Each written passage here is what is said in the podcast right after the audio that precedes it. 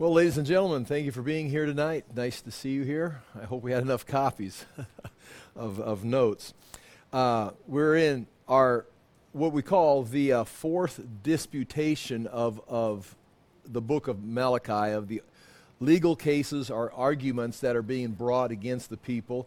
You can see on the page one of the notes, all six of them are listed there and the verses are referenced. The one we're doing is number four, chapter 2, verse 17 through uh, chapter 3, verse 5.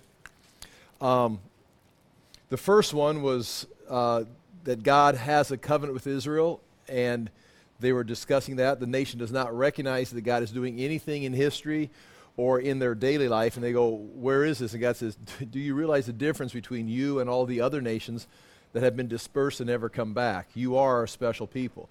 Uh, the second disp- disputation was Israel does not fear God and they despise his temple in Jerusalem. Uh, the, and the, basically, the priests, this was, this was an attack on the priests. They were not teaching the people. And instead of leading the people towards God and out of sin, they're letting the people go further into sin, and they're going to be held accountable. The third dispute, d- dispute that we looked at last week was chapter 2, verse 10 through 16. And Israel was not being faithful to covenants of both the Mosaic law and the marriage law. And it dealt with wives that were foreign wives that they were marrying from other countries so they could get into the guilds and make money because it was hard being isolated from all the other countries. But if they married foreign women, they had access to the markets. But, in, but that was a violation of the Mosaic covenant. But to get there, they would have to divorce their Jewish wife because they were just stricken in poverty and trying to make a living. You know, their father had no connections. So they had break covenant with the wife of their youth. So they were violating a marriage covenant and then marrying foreign wives that had been dedicated to foreign gods. And it wasn't matter that they were foreign, the, that they, it wasn't because of a racial thing, was because they had a different philosophy. They're following a different God. And they're going away from Yahweh to these wives for money and we're compromising the religion. Okay, that's the first three disputes. This fourth one uh, that we're seeing tonight is uh, uh, God is growing weary, we'll read it, with Israel because they want, we'll just say, justice. And it's interesting, especially for our culture, they think God is not being a fair judge because they see evil people or evil things uh, not being judged. I mean, where's the wrath of God coming down? And we're over here being good, and uh, there's no difference between the evil people and the good people. Now, these definitions would be absolute definitions coming from an absolute uh, being, an absolute reality, which we'll call God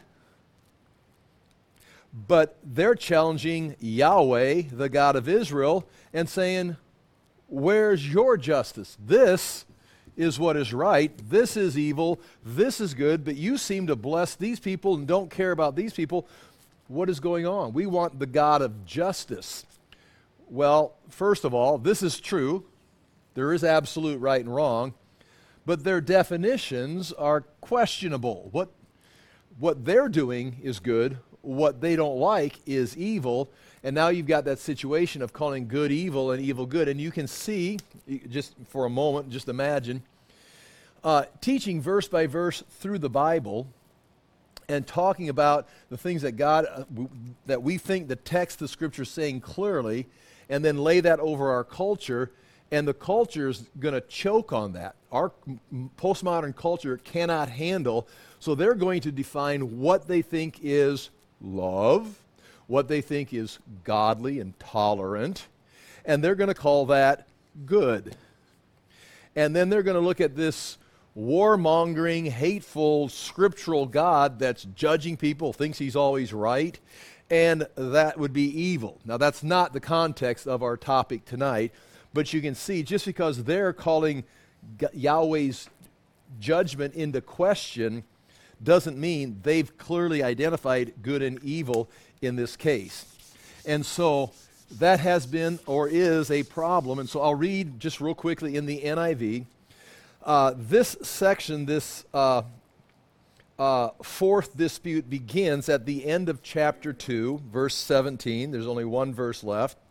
And it's going to go down into chapter 3 for the first five verses. So here it is, just straight up the NIV translation. The notes are in the English Standard Version, and then we've got the Hebrew there also. Chapter 2, verse 17 of Malachi. You have wearied the Lord with your words, says Malachi the prophet. Israel, he puts words in their mouth. They say, How have we wearied him, you ask? By asking, All who do evil are good in the eyes of the Lord, and he is pleased with them. Or, where is the God of justice? Now we'll look at that word, where is the God of justice? That's how it's translated. The word stands in the Hebrew by itself as judgment. Where is the God of judgment? Now, again, there's a difference between justice and judgment. They, they, the two can go hand in hand, but you can have judgment without justice. They're just calling for where is the God of judgment? Okay, chapter 3, verse 1. This is God's answer and it is eschatological. He says, See, I will send my messenger who will prepare the way before me. Then suddenly the Lord, uh, and, and, do notice as we read that word Lord, it's not capital L, capital O, capital R, capital D. It's not Yahweh, it's Adonai, which again, the Lord Adonai is or can be Yahweh. But the Lord Adonai can be your master. It can be a, a, a, an individual. It could be, you know, a foreign god. It could be whoever. But Yahweh, capital L, capital O, capital R, capital D, translated in English, is the personal name of the God of Israel, Yahweh. He is also the Lord. So he, you could say in English, clumsily, you could say the Lord, Lord. You know, Adonai Yahweh. Okay, but just so you notice, then suddenly the Lord you are seeking will come to his temple. Now, now put this in perspective. This is Yahweh speaking through his prophet. Go chapter 3, verse 1. See, I, Yahweh speaking, will send my, Yahweh's messenger, who will prepare the way before me, Yahweh, then suddenly the Adonai, the Lord, not Yahweh, could be, but doesn't, it's not his name. It's, it's, it's Adonai. Then suddenly the Adonai you are seeking will come to his temple, the messenger of the covenant. So this Adonai is going to come to his temple, and he is the messenger of the covenant whom you desire. This is, you're asking for judgment? Well, get ready because suddenly he's going to be there with the covenant and he'll come to his temple, and this is what you're looking for. He will come, says, now says the Lord Almighty. Notice right there, Lord Almighty is capital L, capital O, capital R, capital D, says Yahweh Almighty. Okay, but now when it's like, there it is, uh, that's loaded. That verse is loaded. You've got three people going on in that verse, three persons. Uh, you've got Yahweh, you've got his messenger is going to come and prepare the way, and then you've got Adonai who's going to come to the temple, which Yahweh is worshiped in. And here's this messenger uh, that's going to be. It's like, so there's three people taking place here, and you already have it figured out, and I'll explain it. Doesn't mean it's correct, but talking about those things. Um, but then look in verse 2. When this, when this all goes down, when this goes down, and you, you're wanting this, okay, uh, uh, but who can endure the day of his coming? When this happens, you're asking for judgment? Uh, no one's going to endure that. Uh, you, the day you're seeking, uh, but who can endure the day of his coming? Who can stand when he appears? For he will be like a refiner's fire or a launderer's soap. meaning he's going to be doing some changing. He's going to be doing some cleaning.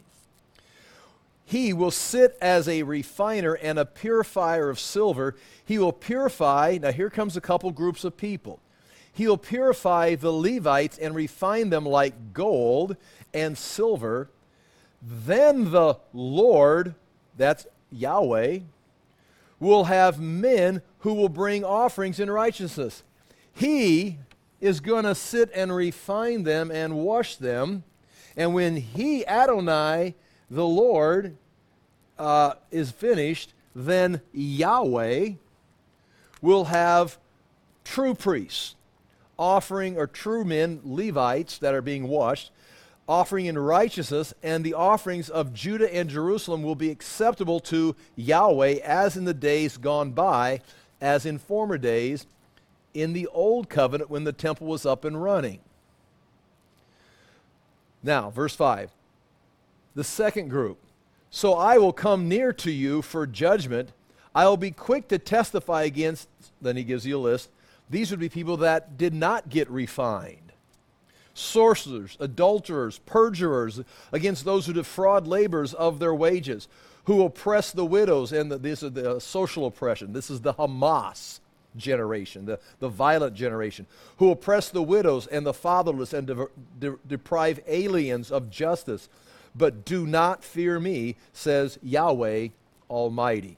So, again, that's loaded with some information there, and I'll try to get through that uh, as quickly as we can. It's kind of exciting, and it, it could, we could spend weeks on this.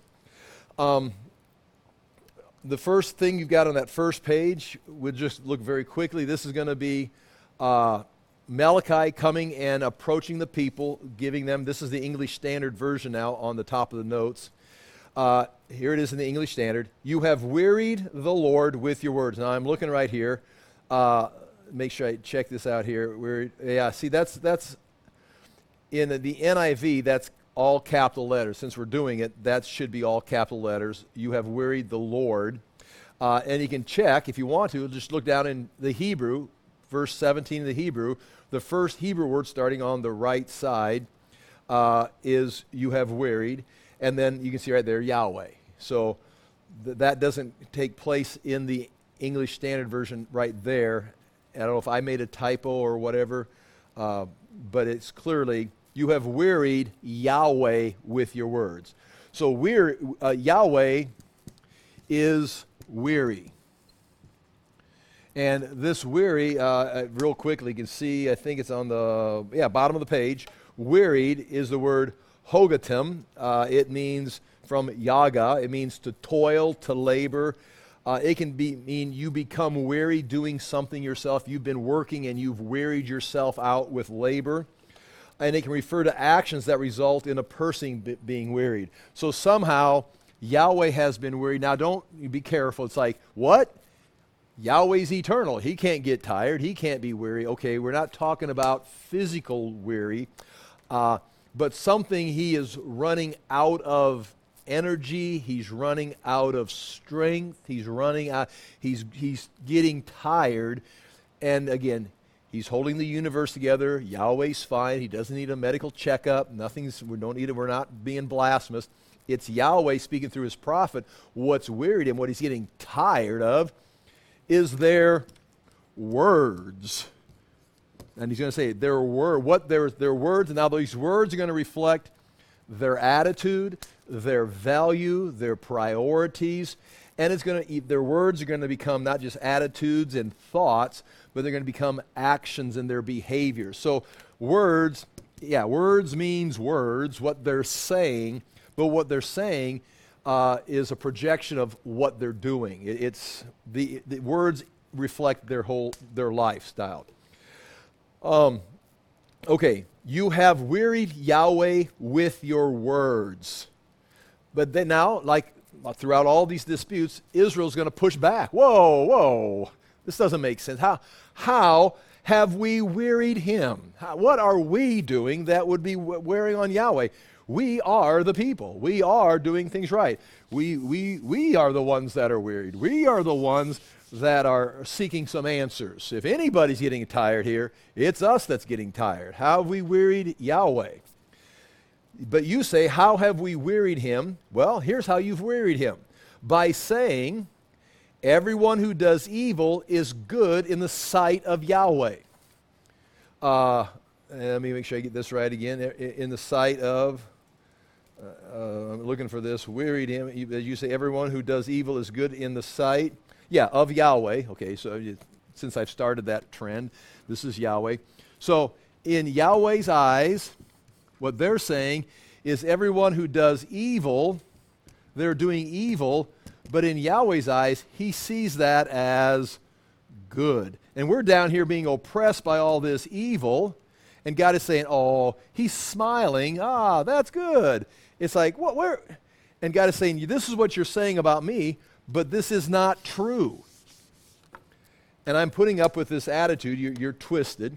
Everyone who does evil is good in the sight of the Lord, and he delights in them. In fact, he delights in what they're doing, their behavior. Now, earlier, he was talking to them about them delighting in him. They've turned it around, and now they're pushing it back on him. You delight in evil. There's, there's this breakdown in their relationship. Okay. Uh, he delights in them, or by asking, Where is the God of justice? Now, uh, bottom of page one, I've got a verse there from Isaiah 43. I think I've got a series of verses there. Uh, this is just the, the, places where weary is used, where sometimes God is wearying the people, sometimes the people are wearying God. Isaiah 43, 22 through 24. Yet you did not call upon me, God says, O Jacob, but you have been weary of me, O Israel. In other words, Israel was weary of God. They, he, they weren't coming to him. They're, uh, we're tired of going to God. We're going to go somewhere else. You have not brought me your sheep for burnt offerings or honored me uh, with your sacrifices. They've gotten tired of bringing, they've been worn out bringing sacrifices. They're just not going to do it anymore. Now they're being judged for this. He says, I have not burdened you with offerings or wearied you with frankincense. You have not brought me sweet cane with money or satisfied me with the fat of sacrifices, but you have burdened me with your sins.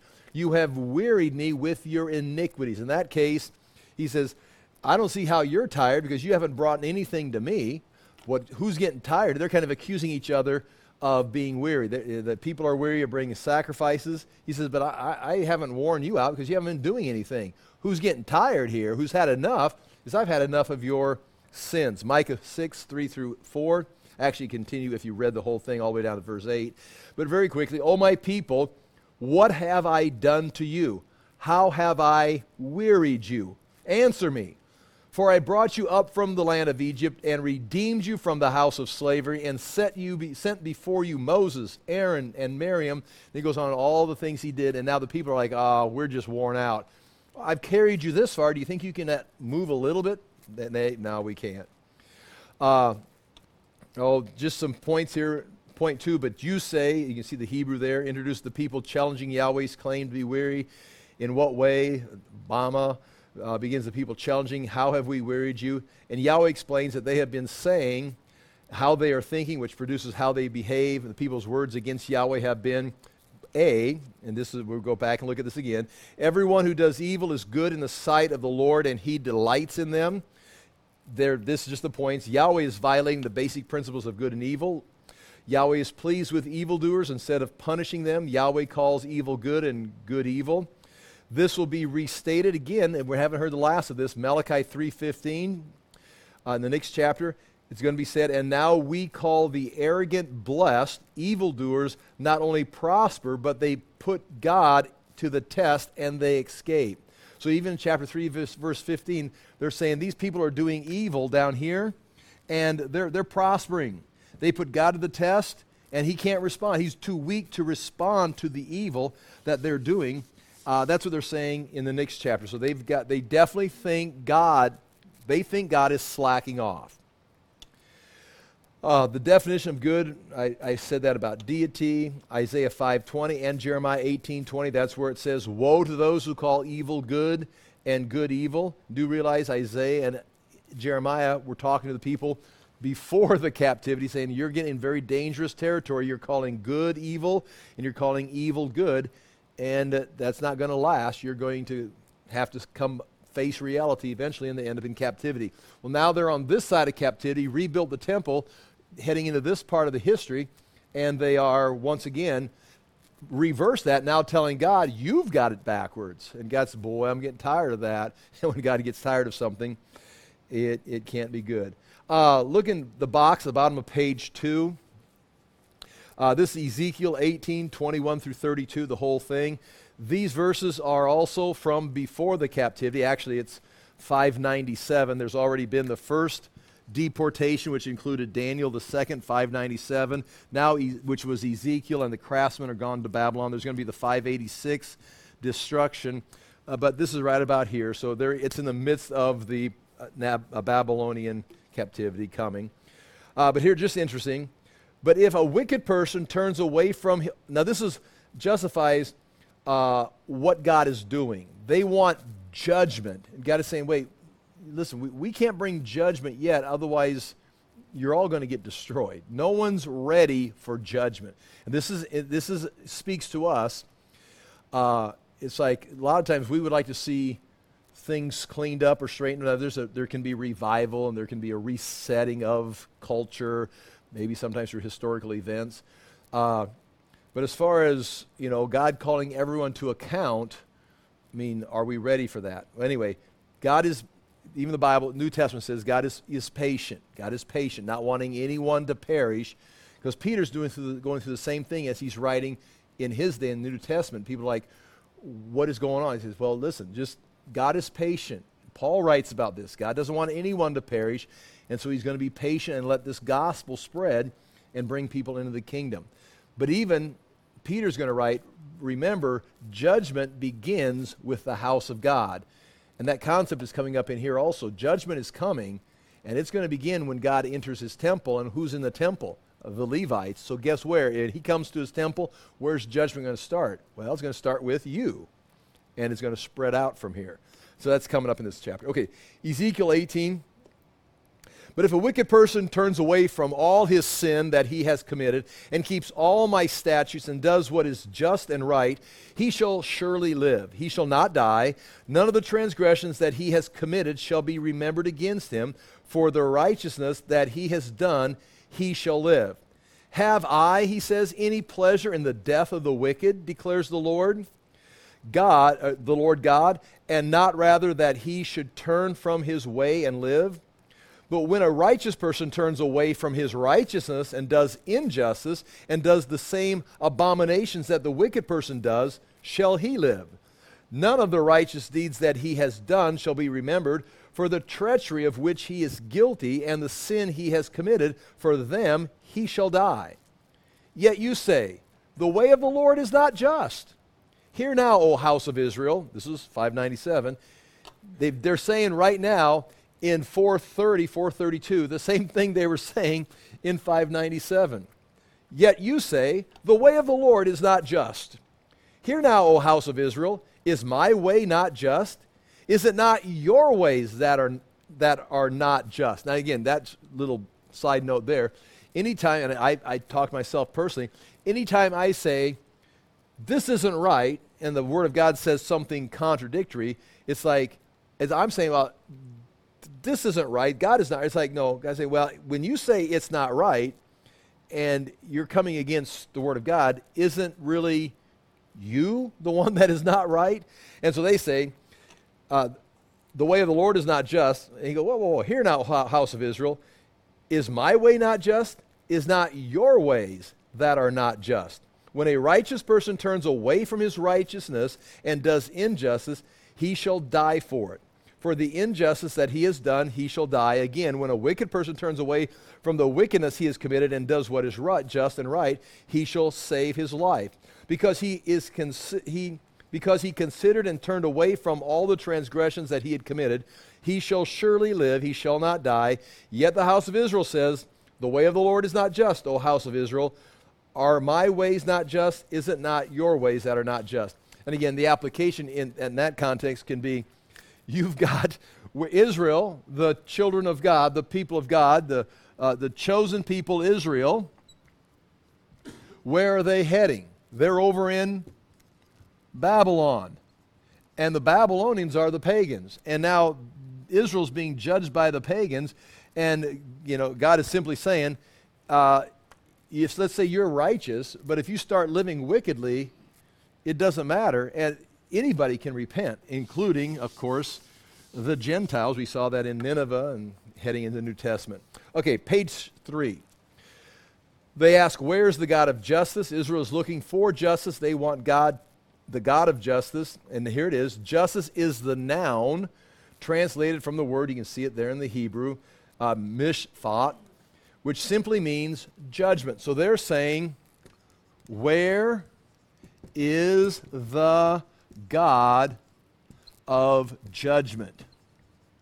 Now, when you're calling for judgment, you've already decided what is just. You've already determined these people need judged, these people are innocent. Now, the people that are saying this, they're over here, they're okay. And they're looking over here at some group, and we, uh, we don't know which group it is, but that's what they're saying. They want God somewhere, they want God to intervene and crush somebody. And they, by crushing them, they'll, they'll be in a better position. Maybe it's, uh, who knows? Maybe it's the foreign nations. Maybe it's someone that's cutting in on their business. Uh, we know. But they want that justice, they want the judgment to come on these people. And they're, so they're wanting, well, okay, they're wanting God to play the part that they want him to play. They're, they're, in a sense, putting God in a box saying, do this. I mean, people do that all the time. This is what I want God to do. And, and you got to be careful how you pray uh, because you want to pray in line with God's will. That's why we went through on, on Sunday, we went through uh, uh, uh, 1 Timothy uh, where he's talking about in chapter 2, talking about the things they need to do. Understand this and pray this way, knowing these things. Because you can go and pray, but if you don't know the will of God, you're actually praying down your will. See, we have the advantage we, we can find out what God's will is. This is God's will. So if you want God's will in your world, you should pray God's will. So they've got false teaching going on in Ephesus, and Timothy's been sent there to fix it. And the first thing they okay, this is how you need to pray. And they, Paul establishes some things that are going to just like check after check. Each statement is eliminating a false doctrine that the false teachers have brought into the church. And everybody's getting confused. And Paul says, no. First thing, first of all, this is how you pray. And it begins with God's will is this. And the same thing here. Where's the God of judgment? We've decided we're praying this, and God's not doing it. Where is our answer to prayer? Guys, whoa, whoa, whoa. This is not even what I'm doing. This is not even what my plan is. Um, and so uh, it goes on. It says the people want judgment. Uh, Point two, uh, it says the people don't want what is just. They have already decided what is good and bad, and they just want things judged. Yahweh has asked, Where is my honor and where is my reverence? in chapter 1, verse 6. But the people are saying, right here, it's, it's a, it's, it's a flip flop. They have said in chapter 1, verse 6, or God says, Where is my honor? Where is my reverence? They're now saying, Where is our justice? Or where is our judgment that's supposed to be coming uh, here? All right. Thank you. All right. The next verse now describes this is the, here's where the turning point comes. The next verse now describes what the God of justice will do when he comes as the God of judgment. You they say, "Where's the God of judgment?" Well, he's waiting. He, he's he's here. And the same thing with us today. We look at what's going on in the world today, uh, uh, in our culture, whatever, you know, Everybody's got something to complain about. It's like, where is God? Now, He's the same yesterday, today, and forever in, in Genesis, in Exodus, in David's life, before the, the Babylonian captivity, here in 430. Always, God's the same, but why doesn't He? There's some things I would like to see Him intervene in right now. And in a sense, I think He's building up, building the case. You know, I'm not a prophet. I don't know. I just kind of look and have an opinion which hear read this, I wonder if I should have an opinion. I should just shut up and just let things go. Because I'm saying, where is this? Where's that? Okay. Um, but uh, they say, where is this justice? Where is this judgment? Well, here, here it comes. I, I do want to point out this also. Uh, that's what's going to come in the next verse. Uh, many prophecies of the Messiah combine both his first and second coming.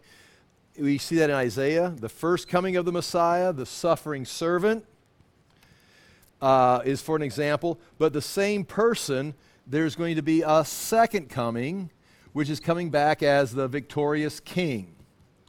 Uh, and the Old Testament prophets were looking at it, and they sometimes, you can see it several times. We're going to see it here tonight.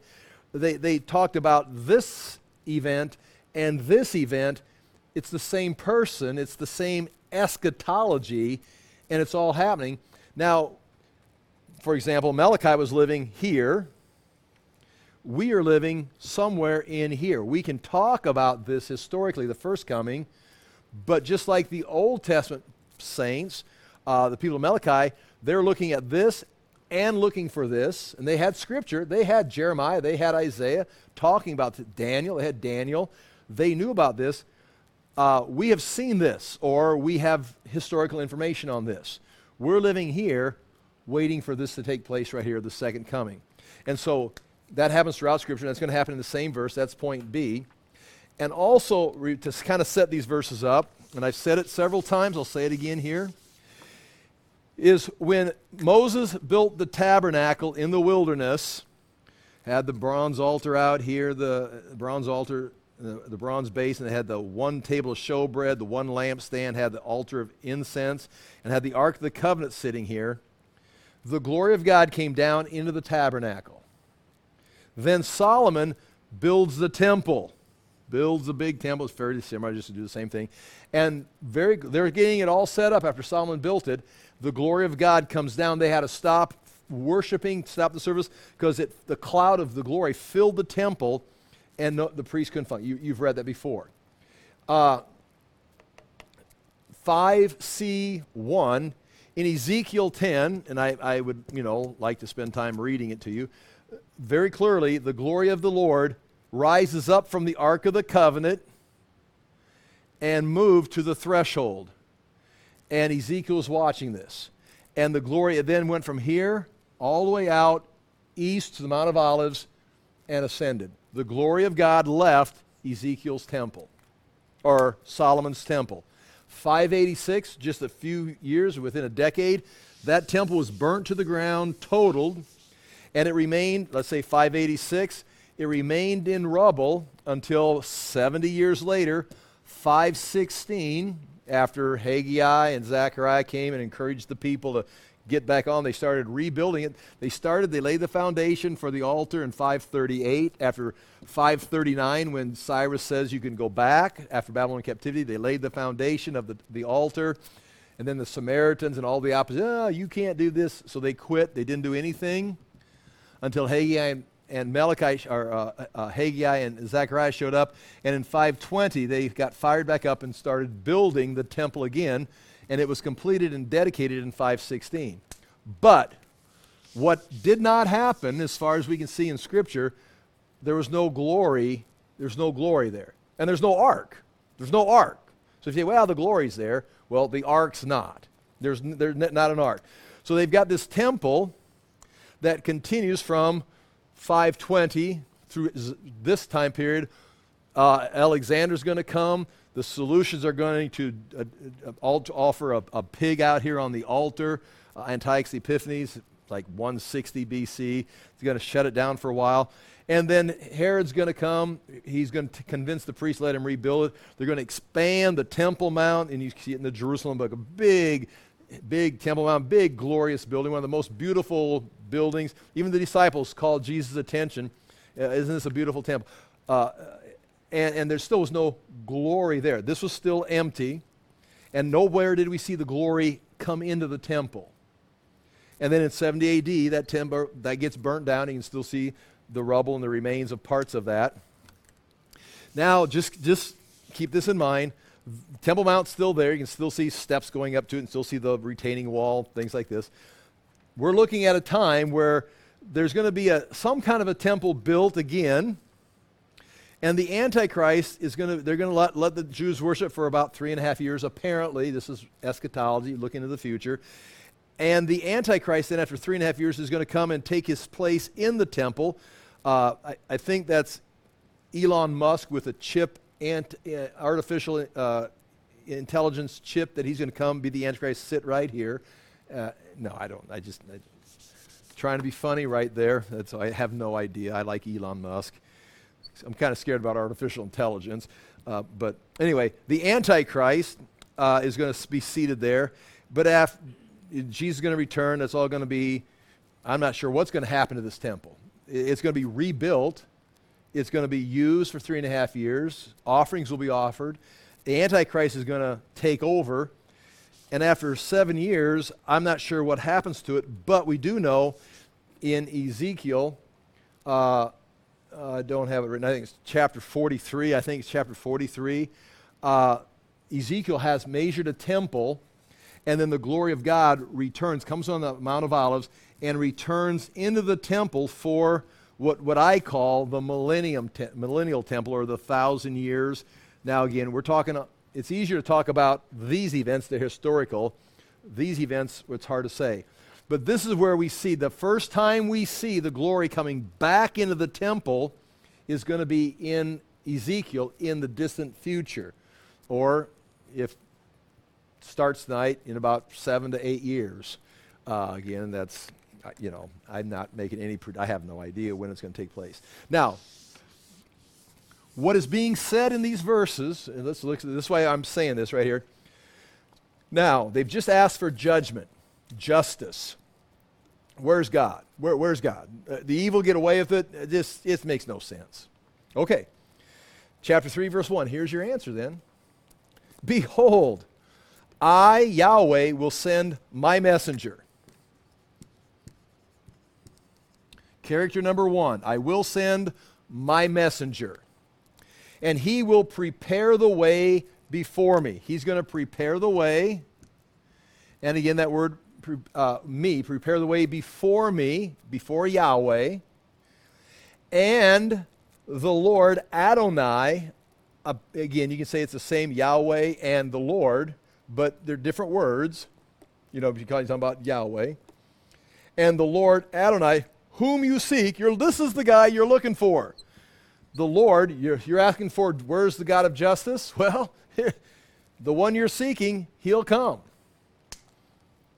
It says, The Lord you are seeking, okay, and the Lord whom you seek will suddenly, that's a fun word, suddenly come to his temple. Now, apparently they knew he wasn't in the temple in Malachi's day. Because they, they, they, they, read about coming down in Moses' tabernacle. They could read about coming down in Solomon's temple. They had to stop the service. They could read in Ezekiel where God leaves the temple. And right here they know, apparently, they've just got a stack of blocks doing their rituals, but where's God? Well, listen, the day is coming, and it will be sudden when the Lord that you're seeking, that you want back in this temple, he's going to come to his temple. He's going to show up at the temple. And the messenger of the covenant, and that would be him. May, some people say that would be a, another person, but the messenger of the covenant, and that is, you've already got the Mosaic covenant, and the messenger of the Mosaic covenant was Moses, and everyone else is just referring back to it. This is the messenger of the covenant, and it's already recorded in Jeremiah 31 31 that there will be a new covenant in the future. Ezekiel talks about, I'm going to give you a new heart. There's going to be a new, something new is going to happen. And so these things were not out of step. He's going to come to the one you're seeking, is going to come to his temple. He's not in there yet. And the covenant, he's the messenger of the covenant. So one's coming to prepare the way for the one, the Lord, who's coming to his temple with the covenant, the messenger of the covenant. Now, it's fun. I've probably gotten the notes there. Yeah, right there, 1a. The word my messenger is my Malachi. The word, you can see it in the Hebrew if you look in the notes there.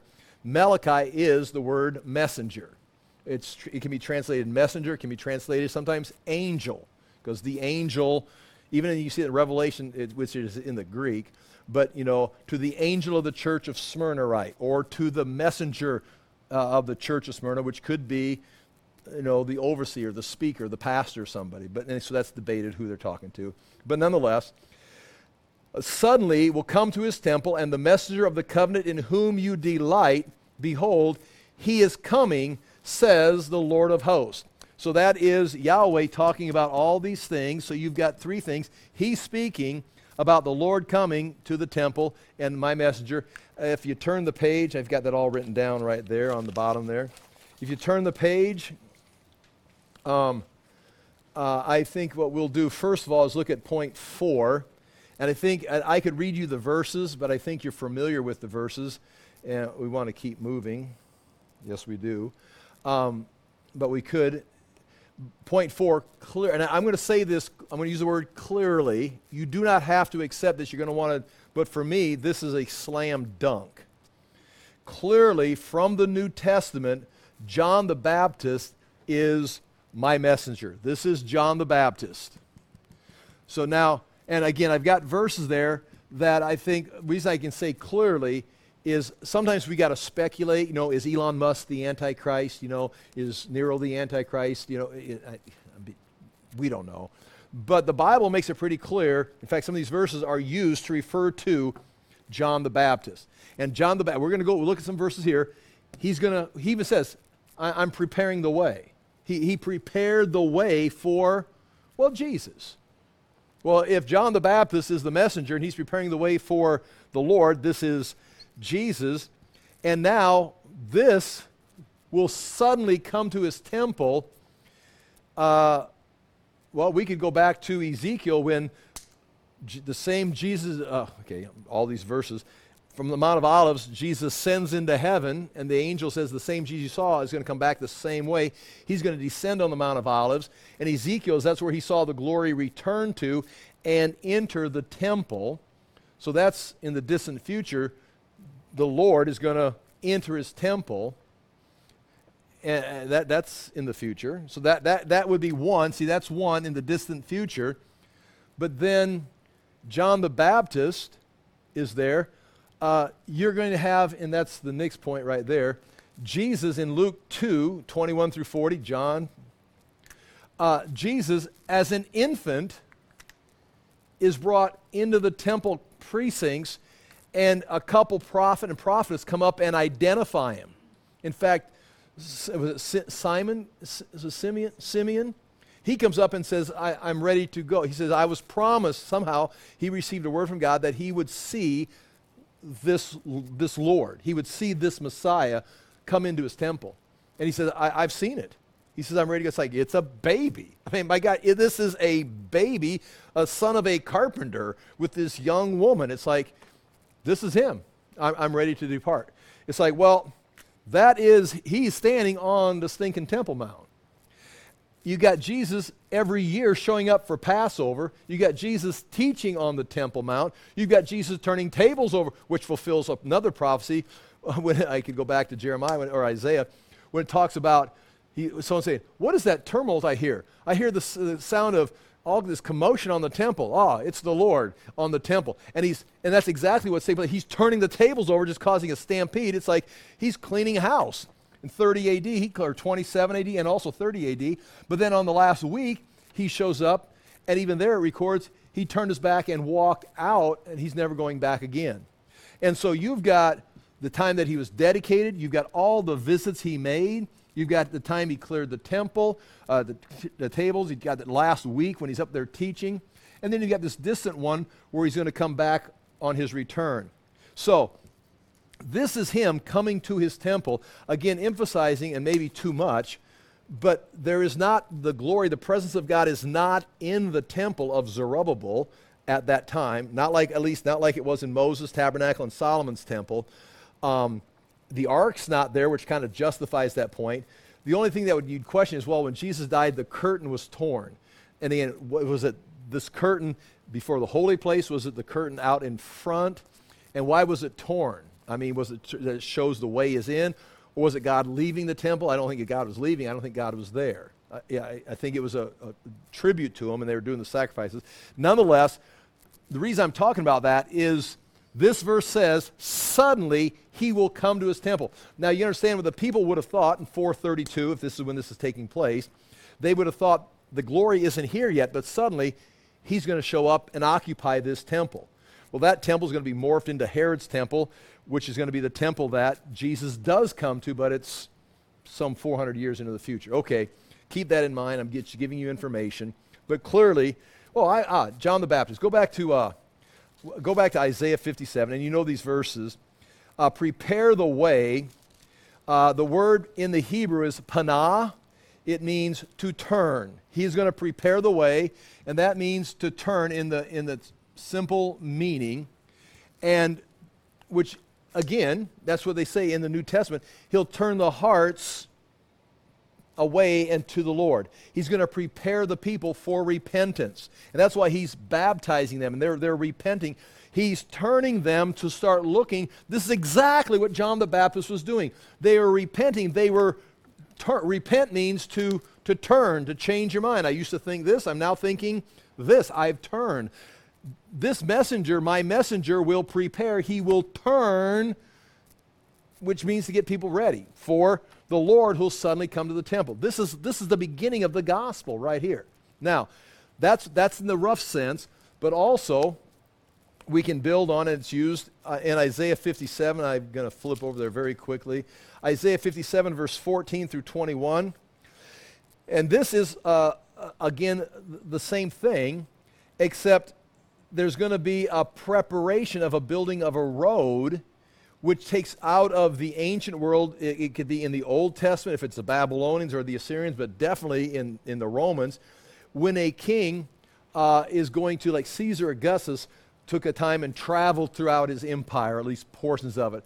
Well, it was, you know, just like if the president is going somewhere, it's booked, it's scheduled, the hotels are set up, the, the roads are blocked off, there's a, there's a, a, a caravan of cars, what's it called?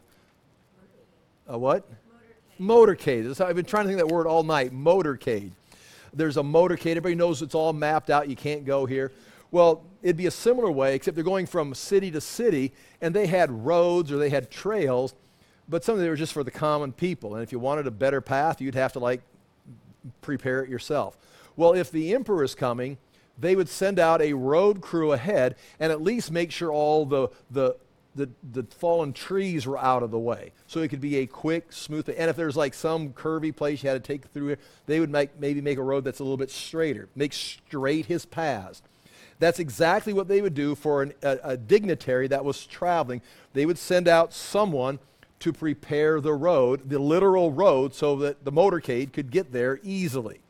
Well, this person, my messenger, is going to prepare the way. It means to turn, talking about people but here, it's referred to here in other places. I'll read uh, again now, uh, chapter 57, verse 14.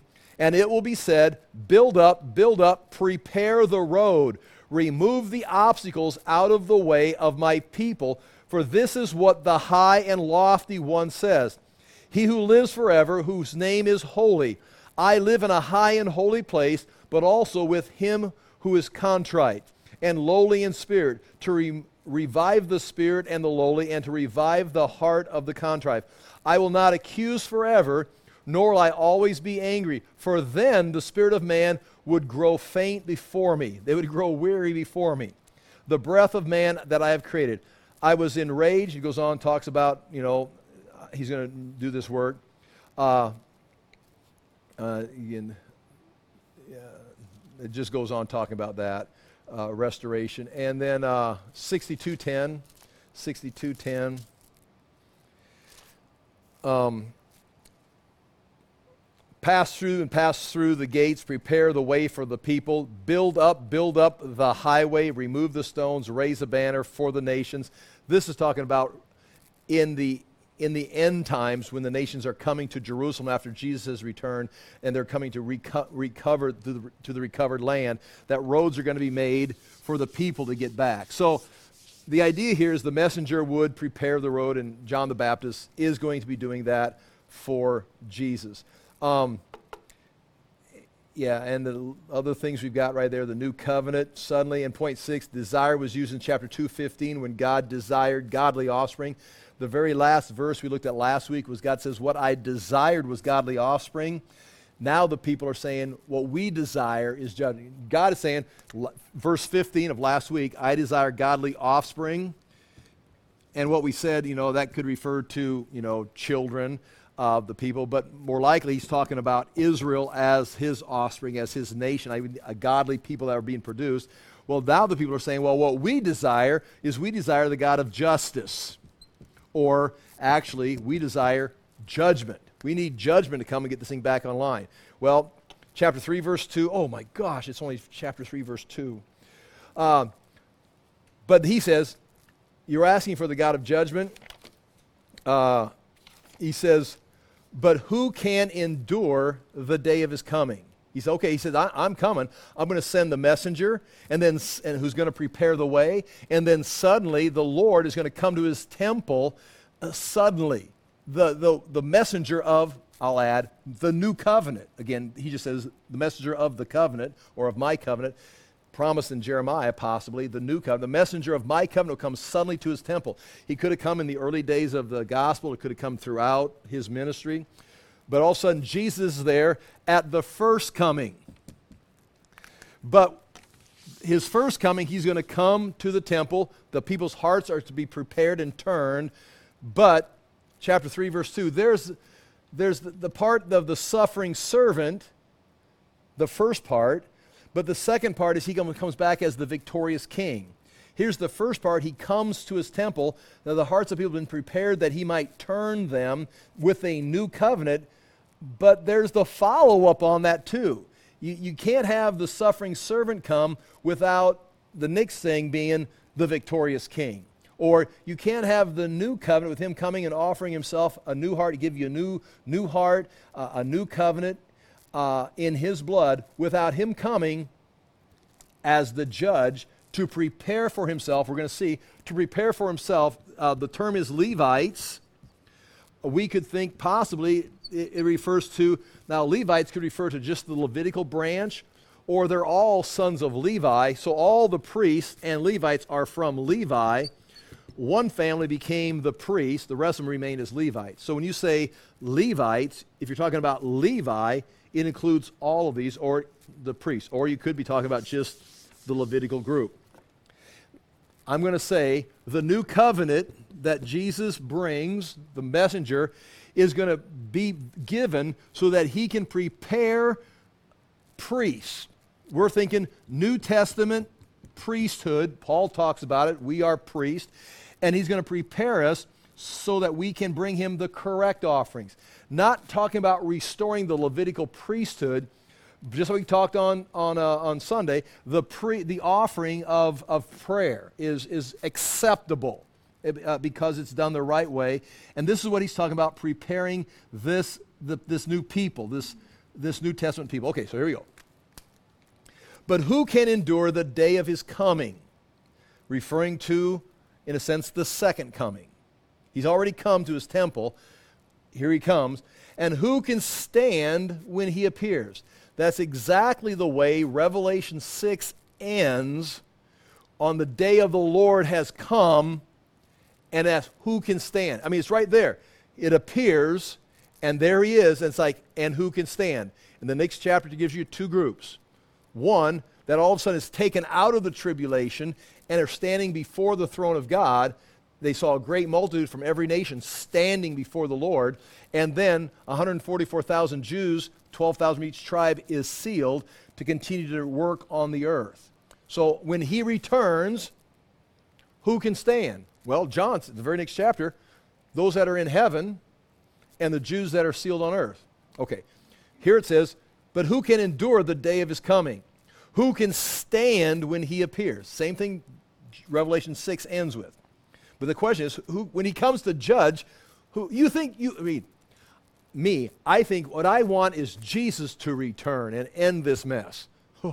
you think you could stand that? yeah, yeah. We need to judge the sinners. It's like, well, when he comes, he's coming as the judge. The are you ready for this?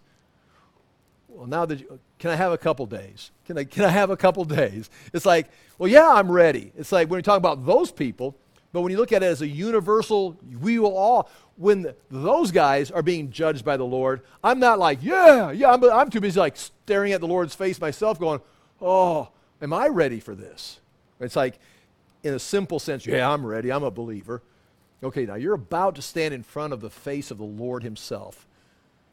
Yeah, give me a few moments. Yeah, okay, but nonetheless, who can, who can endure that day of His coming? Who can stand when He appears? For when He comes, and it's two things, He is like a refiner's fire and like a launderer's soap. Now, this soap this is the word it, it's bleach now we you know we think of you know soft fabric and you know everything we got little things we put in our laundry and stuff. This is bleach. Basically, it's just bleaching stuff out. It's strong. The fire is, you know, refiner's fire, they're going to put the metal in the fire, uh, not just to heat it up so they can bend it and shape it, but to burn it so that all the impurities float to the top and they can scrape them off so they can get as pure a piece of silver as possible. So when he comes, when he comes to me, he's coming not say, "Oh, yay, you're so you're so good." It's like he's coming like a refiner's fire. He's coming to clean off all the, the impurities that he doesn't want in my life. He's coming like bleach to clean me, to get rid of all the spots so that I am ready to be his priest, that I'm ready to serve with offering. Now, again, I'm not, I'm not denying the grace of God. I'm not saying I'm saved by grace. I'm saved by faith in Christ, Jesus' work. But understand, that gets, you guys know this, that is you're justified. I have faith in Christ. You're now justified in the name of Christ. You, you are a child of God. And now what begins? The glorification, the resurrection. No, no, no, no. The process of sanctification is like we're going to now begin the transforming into the image of Christ. Well, I'm already saved. Right. He shed his blood and you've been entered into the covenant. But the plan is that he's got to create in you a clean heart. He wants to see the fruit of the Spirit. He wants to see the fruit of good. The priests are going to be offering the works, good works done by the power of the Spirit. Well, I'm ready. It's like, well, I know I'm not. I mean, I, I can, i am 60, 63, and I, I, I, I, was in the, I've been in the fire. Uh, now, first 15, 20 years, not so much. I kind of did my own thing. But as time has gone on, I realized God is doing this to me. Now, okay, that's enough that personal stuff. But the idea here, but who can endure the day of his coming and who can stand when he appears? For he is like a refiner's fire and like a fuller's soap, referring to bleach. He will sit as a refiner and purifier of silver. When he comes, he's not going to be in a rush. He's going to sit down and work the metal. Now, yeah, it'd be nice if we just had a big old pool of silver. There, all of us are all out there, a big pool of silver. And so we're all like swimming in this, oh, being refined in life. It's like, it makes it sound like he's going to sit down and work on this little pot of silver and work on that. That's me. And then, and then that's you. And it's happening to us all at the same time. But nonetheless, he'll sit as a refiner and a purifier of silver, and he will purify, now watch, the sons of Levi. Now, that, that's a, oh, oh, oh, good. The Old Testament. It's like, well, he could be talking about the sons of Levi, or he could be talking about the messenger of the covenant, the messenger of the new covenant, and he's going to be preparing people for this, this new priesthood of which we are part of. You can see it throughout the New Testament. Uh, we may be prophetically, you know, that we, they couldn't see it necessarily here, but we are those sons of Levi, not because we're related to Levi, but because we've been chosen. Paul Peter talks about a holy nation, a royal priesthood. Oh, I'm ready to go. Well, you need to be purified. And refine them like gold and silver. And when he's done, and they will bring offerings in righteousness to the Lord.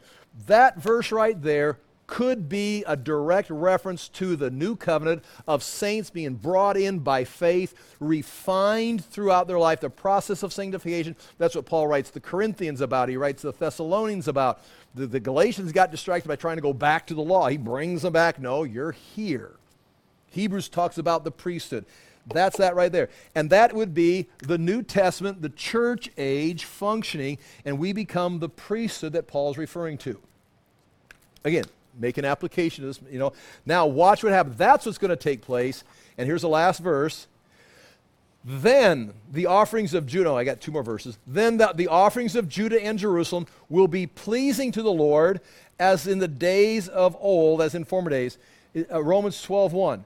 Uh, renew your minds that you might be uh, that you might be a pleasing and acceptable offering to God. Let's talk about that very thing about the transformation that you might be pleasing and acceptable to God. Now watch right there. That's us. That would be us if I'm making correct application.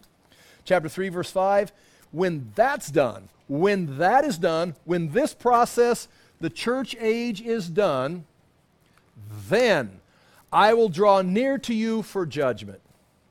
Then what you're talking about, say, when is the God of judgment going to come? Well, when I'm done with this process of purifying the Levites, possibly purifying a new group of Levites for the new covenant, when I'm done with that, then I will draw near for you for judgment. I will be swi- a swift witness, that's a reference to court. I'll be testifying repeatedly after these people against the sorcerers. Now, these are the people that did not get refined. These people somehow missed the refining process. I would say they missed the new covenant. I'll be a swift witness against the sword. Those that are still in witchcraft and sorcery and whatever branches out from that. I'd throw, throw in there drugs and all the different things you can associate with sorcery today. Against the adulterers. Against those who swear falsely. That would be perjurers. Anybody who's lying, if it be in court, if it be in a personal life, if it be, you know, not paying your bills or cheating people somehow, whatever. Against those who oppress, now here it is, this is the Hamas, the social violence, against those who oppress the hired worker in his wages, of the widow and the father. They're oppressing the widow, they're oppressing the fatherless. These are children without a father. These are those that society is crushing, and instead of helping them, you crush them further for your own advantage against those who thrust aside the sojourner, that would be someone that's looking for a place, and do not, that's not talking about that thrust aside the illegal immigrant, that that's not, that's talking about who thrust aside those that are in need. But if you're violating the laws of the land, it does say, well, there shouldn't be no speeding tickets, there should be no tax penalties, there should be no jails, there should be no, it's like crime should be fine. That's not even, don't even go. Don't even, don't take me here as a progressive church and say, oh, look right there, those who thrust aside the sojourner or the alien. Okay, right, don't be cruel, but if you're breaking into my country, you're breaking into my house, you're stealing, it's like, no, that's, a, that's called criminal. No, it's illegal for a purpose. So that's completely different. But at the same time, if it's it, you know, oppressing the people with a lack of wages, oppressing the widow, the fatherless, or there is indeed an alien that needs help, reach out and help them. And you don't do it, and you do not fear me, says the Lord of hosts, then he says that is where the judgments will begin. I will draw near to judge them. And so you can see a clear difference between the Levites that are going through the fire and the process when the Lord returns in judgment, but these people will be purified, and those who are not involved that are continuing in the malpractice uh, of even those are all breaking the law of Moses, just basic morality, they will be judged. That is the uh, fourth dispute. They want judgment. God says, okay, listen, judgment's coming, uh, but it's you're not ready for it. You're not ready for it yet. And of course, they wouldn't have been ready for it because what they need is the new covenant.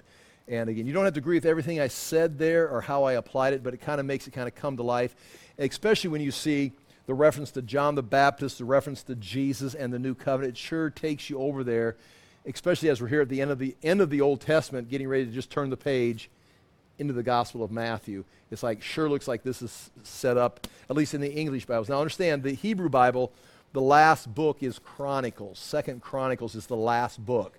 So Malachi's back with the prophets. And so this is, again, the Christian Bible. We, we set it up so Malachi's right there. You turn the page, there's Matthew. Then make a clear connection. I'll pray, and we're done. Father, we thank you for the chance to look into these things. We ask that the Spirit of God and other teachers and leaders would bring about the truth if I've made any mistakes or made uh, uh, incorrect application. We do ask that we might walk in the, the fear of God, that we may walk in the truth, and that the truth would be revealed to us. We thank you for the power of the Word of God. We thank you for the Spirit that lives within us, and ask that we may become a people that is being sanctified and are sanctified and living a glorious life for you at this time in history. We do ask that we would be patient with others, but also that we be looking forward to the day of judgment as we stand before the Lord Jesus Christ. In his name we pray. Amen. Thank you for your time.